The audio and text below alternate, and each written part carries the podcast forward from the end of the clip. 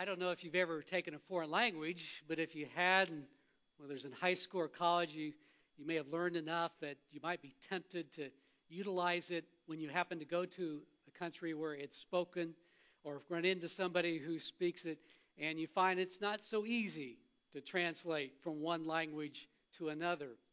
Uh, I've discovered that I know just enough Spanish to be dangerous. A few times I've been in Spanish speaking countries and, and I'll say a little phrase or something. I guess I'm showing off, and then they start rattling off so fast I can't even distinguish the Spanish word they're saying, let alone translate it into English. And so then I got to say, uh, no comprendo. Well, a few years ago, our church group was going to Reynosa, Mexico for a mission trip. Uh, we typically went around the beginning of Lent, and so it was not uncommon to be there for Ash Wednesday. And it so happened the pastor that was with the church associated with the mission where we build homes every year uh, had learned I was coming and asked if I would be willing to preach on the Wednesday night they come together. So I agreed and tried to wrestle with what do you say to a group of people that I, I can't uh, relate to their circumstances hardly in any way? And what can you say that can be a good word for them as well as for our group that was there to work? And I came up with this kind of neat idea, I thought, that was a play on words that I thought might relate to their situation as well as our church group. And so I wrote out the meditation.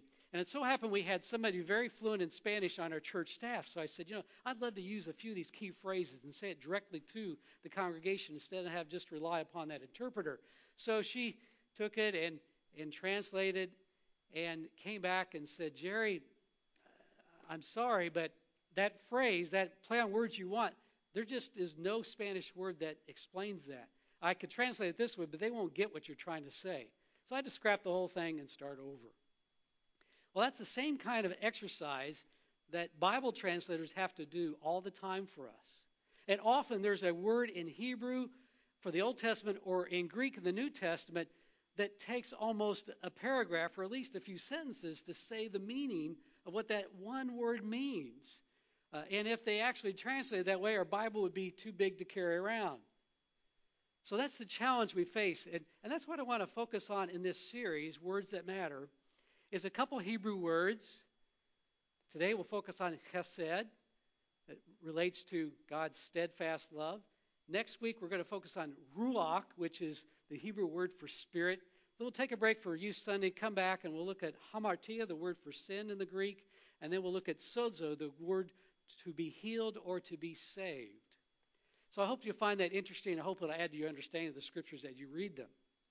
Our word today is chesed, uh, or sometimes it's spelled with a ch or a kh. It's still pronounced chesed. It, the second part of it rhymes with bed. The first part, you find that by finding that in between sound between a K and an H, but you've got to bring it from the back of your throat. I'm sure I'll butcher it several times today, so just bear with me. Hebrew is not my strong suit. This word is used 297 times in the Old Testament, in the Hebrew. 297 times. It is used most often to share the, the best and most important attributes of God, so it's critically important. And I'm sure you have come across this word without knowing it. You might be familiar with this psalm, the 136th psalm. It's a common one shared as a liturgy for church. Its origin was to be a liturgy for the Hebrew people. So let, us just practice it today. Let's let's share it as as like a, a refrain call to prayer. So let me share the first part. If you'd share the second line, that's a little bit bolder. Let's let's uh, give it a shot. Oh, give thanks to the Lord, for He is good. Oh, give thanks to the God of gods. Oh, give thanks to the Lord of lords, who alone does great wonders. who by an understanding made the heavens, who spread out the earth on the waters, who made the great lights, the sun to rule over the day, and the moon and the stars to rule over the night. This psalm keeps going for 26 verses with 26 refrains, just as you shared. And every time you said steadfast love, that word is chesed. That single word here is translated into two words for our behalf. You might be familiar with this particular passage of Scripture. The Lord is my shepherd, I shall not want. He makes me to lie down in green pastures, for he leads me beside still waters. Is it ringing a bell with you?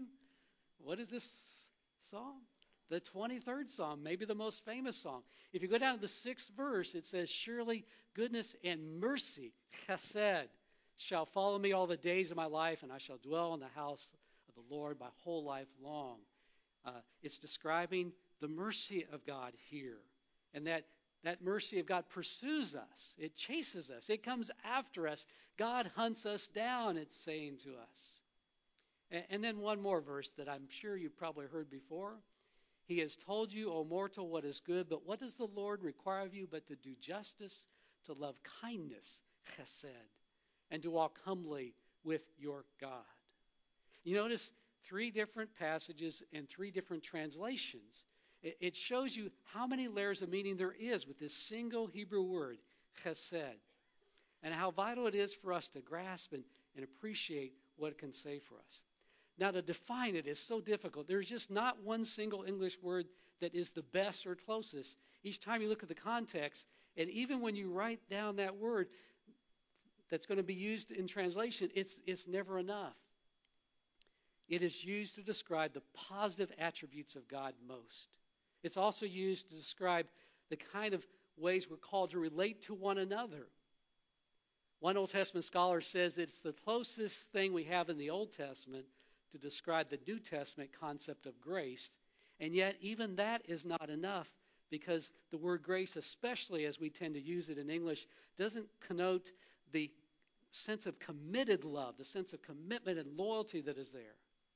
And so you'll find in many different translations words like grace, mercy, loving kindness, love, several different ways, loyalty.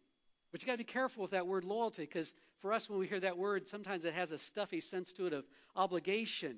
And there's never any negative connotations with this word. It's always positive, always done out of love and out of desire. They say the two most common ways this word is used is first of all to describe when someone is in trouble and there is something that can be done by someone else that can make their situation better and if they don't they're going to be in a big heap of trouble. And so that entity, that group, that person or even that God is one that steps in without any obligation whatsoever to make things better. The reverse side is when you have the opportunity to share chesed, love, with someone else. And if you do so, you'll help someone who's going to be in a big heap of trouble if you don't act, but still there's no obligation that you do so, but you do so anyway. That is chesed love. Paul Miller has written a book on love, and he speaks of this chesed love. Uh, let's, let's listen to him talk about it.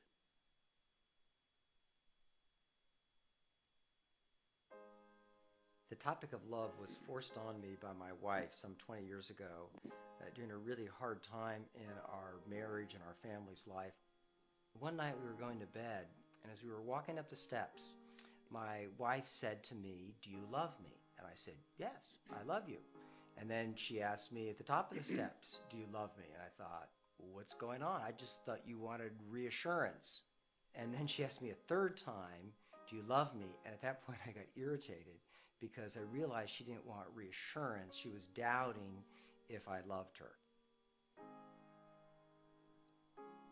Her question began to sit on my mind. And for the next month, my prayers went from kind of gritting my teeth, God help me to love my wife, to kind of a quieter, God help me to love my wife, to even a quieter, God, would you show me what love is? And that began a 20 year journey of exploring, uh, understanding, and falling in love with the idea of love. One of the key things at the heart of that was discovering the biblical idea of Hesed love. The idea of Hesed love, it combines two ideas the idea of love and commitment. So, in other words, my love for you is not based on you, it's a setting of the will to love regardless of how you respond to me, and even remarkably of how I feel. It limits the person. And that does a couple things. One is it just strips your ego. It's just self dies in the activity of love. But probably the best thing is that it draws you into union with Christ. And you get to taste God in the activity of loving. And by far, that is the best part of love. So, Hesed love, and especially he speaks even more about how we live in a society in which freedom is one of our highest values. Free to do as we want. But Hesed love sets that aside for what is best for the other person. You can't really define love without talking about the story of Ruth. The story of Ruth in the Old Testament is four chapters long. I invite you go home and read it today. You can do so in probably 15 minutes. It speaks of Hesed three times. It's used that actual word's used in the in the book, but the whole book is about Hesed love. Everything about it is, expressed and explained what it looks like. If you're not familiar with the story, it, it began a, a thousand years before Christ, during the time of the judges. And there was a drought, and so the family went to Moab, country adjacent to, to Israel, a place where the foreigners were very much hated. And it's about three women Naomi, the matriarch, and her two daughter in laws, Orpah and Ruth.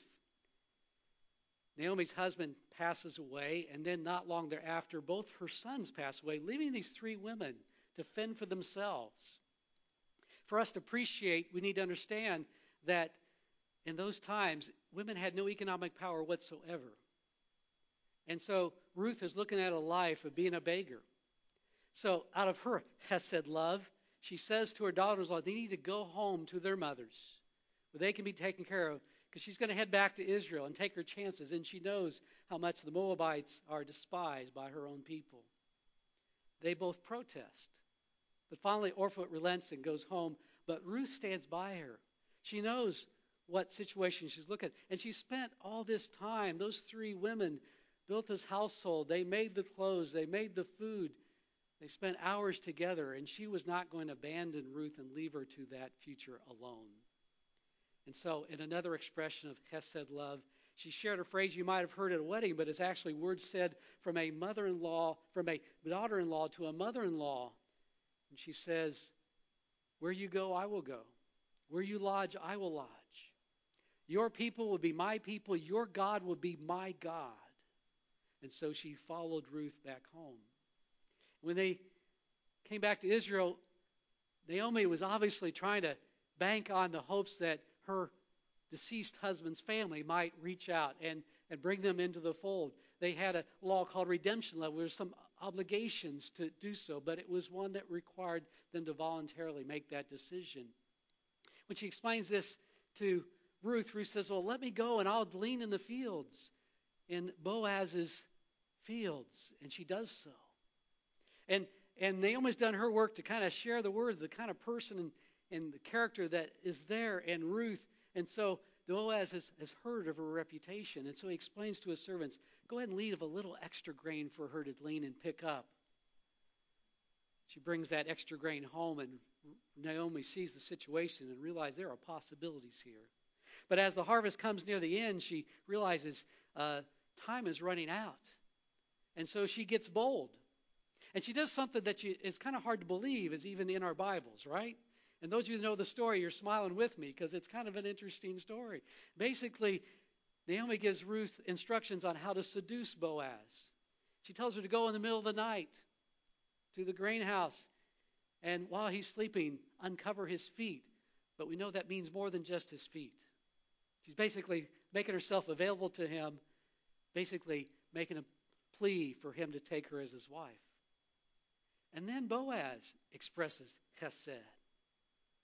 Because as he experiences situation with integrity, he says, No, by law, I need to go speak with a relative who is closer by kin to your deceased father in law than myself. And when he does so, he works things so that he does bring her in. And so the story ends up with a happily ever after as a child is produced. And the interesting thing in the scripture, it says that this child was Naomi's child, even though it was Ruth that gave birth to him. And so the story has a moral to it, one that is told by Jewish families every year. Once a year, this story is retold. And, and that moral is that, that God favors those who act in righteous ways to express that Hesed love to one another. That child, it just so happens, becomes the grandfather of King David, who eventually will be the ancestor of our Lord and Savior, Jesus Christ. A beautiful story of Chesed love. Well, Chesed love is the best description we have of how God relates to us. There's a passage from Exodus that I think helps put that out very vividly for us. I won't take time to read it all, but you'll notice a couple things about this. One, it makes mention that, that God is a righteous God, and this passage shows how God is a God of justice at the same time as a God of mercy.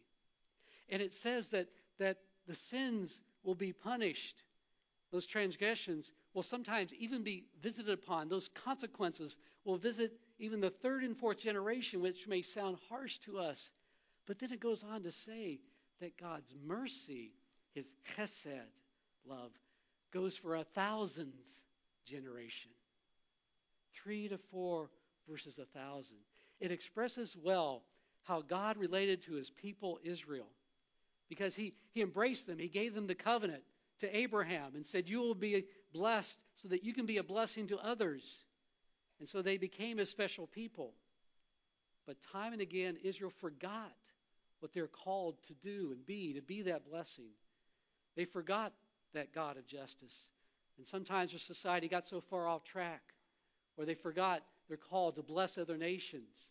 And so God's righteous judgment would come for a time.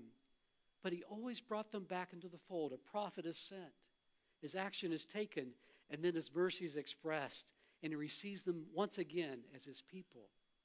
That is how God is with us. God is like a parent who unconditionally loves us. And even though we, we may be allowed to experience the consequences of our actions, they're always there for you to come back to. God is that loving parent to us. And so I believe we live in a time in which we need that chesed love. We need to embrace it. We need to understand it. We need to live into it. That is how our God is with us, and therefore that is how we're called to be for one another. And gosh, if there was ever a time that needs it. We live in a time in which we have multiple options. Turn on the TV and you have a thousand channels to choose from. You notice how hard it is to find a, a common show, even to talk with with one another, because we all are watching different things. We see different movies. We watch Netflix. We often try to converse, and we have nothing that bonds us together. The economics of our time allows us to do our own thing, our own way, as we wish, as we want. There's not that sense that we're in this together. You know how rare that seems to be anymore? Do you, do you know what I'm talking about? And so we live in such divided times, divided by our politics, divided by the news channels we watch, divided by the websites that we read, divided by our economic situation that causes us to have our own opinions about public policy. We complain about Washington, but really it's just Washington is a reflection of who we are as we surround ourselves with people who are like us people who think like us. And so we don't know how to appreciate and utilize the diversity, which should be a strength for us. And even with our church, every time we baptize a child or receive a new member, we say these vows. We say we recite these to the people that come into our church. We say as members together with you in the body of Christ. In this congregation in I Methodist Church, we renew our covenant faithfully to participate in the ministries of the church by our prayers, our presence, our gifts, our service, and our witness. We say that we're in this together. And yet we know out there are issues that will divide us in a heartbeat. I don't think that's what God wants.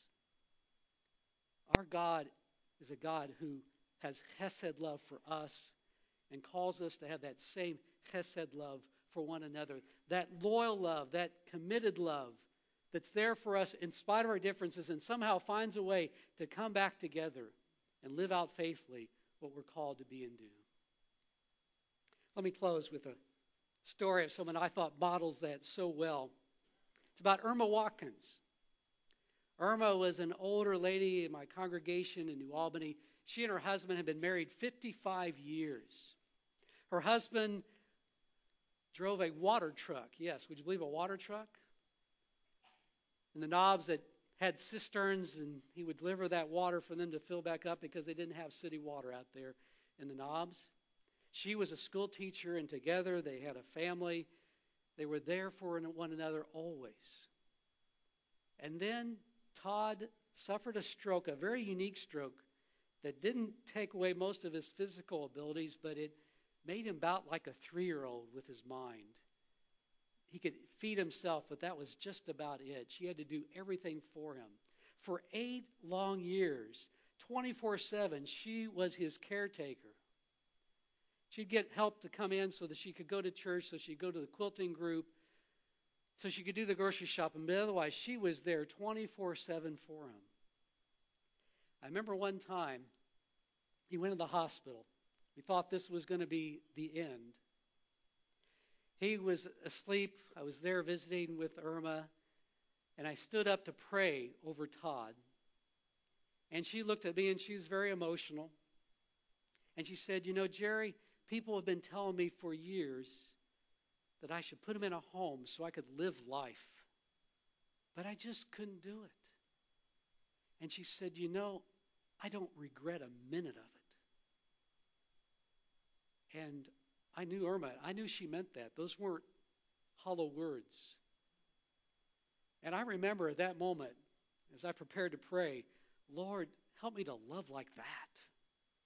That is Hesed love. And we need more of that in our world so that our families can stick together, so that we can be the church and then show the world what Hesed love looks like, and so that our children can see what committed love should look like. Let us pray. Lord, we are so thankful for the way you love us.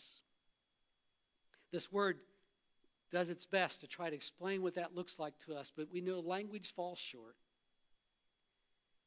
Help us to live into that reality for one another, for this church, for this community, so that we may be the people you call us to be. In Jesus Christ, who is our Lord. Amen.